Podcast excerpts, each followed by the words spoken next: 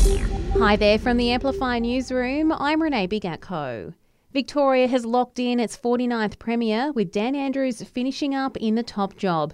Jacinta Allan has been elected into the role unopposed, while Transport Minister Ben Carroll will become Deputy. The incoming Premier says it's an honour and privilege. I pledge to continue to work incredibly hard as I have done each and every day. I have had the honour to represent my community of Bendigo East, the community where I live. Investigations into human trafficking and slavery in the ACT are ongoing, with fresh calls for more witnesses to come forward. Police want to speak to anyone who visited Lollipops Playland in Majura Park on the 18th of Feb this year.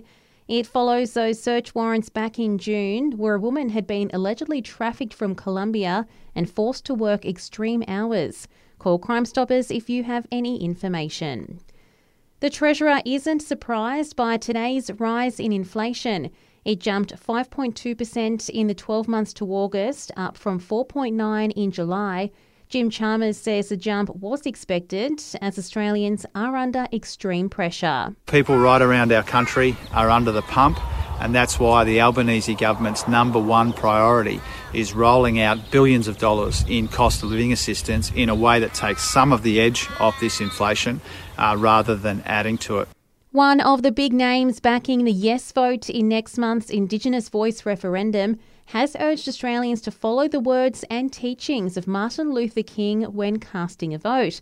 Noel Pearson telling the Press Club a vote for the voice will change the lives of generations to come for the better. Let's follow Dr. King's dream that our children will embrace each other as brothers and sisters in a way that too much eluded us in our time.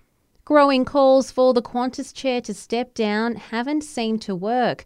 Several unions are unhappy with Richard Goyder's guidance of the flying kangaroo over the last few years, but he's defended his role while speaking at a Canberra Senate inquiry into the aviation industry. While I retain the confidence of our shareholders and the board, I'll continue to serve because I think we've got some very significant challenges in front of us and issues to deal with, and uh, I, I think that's the best outcome for Qantas. In a bid to learn more about eastern brown snakes in Ginninderry, the ANU's put the call out for volunteers to help with their snake tracking project. Project leader Gavin Smith says while it can be a dangerous gig, volunteers will be well protected. So they'll be given lots of briefing on how to be safe around these animals, how these animals will behave around them, and obviously they'll be also trained in how to use the equipment effectively and safely too. And the Hollywood writers' strike officially ends today after action lasting close to five months. And that's the latest from the Canberra newsroom this Wednesday. Check back again tomorrow morning for our next update.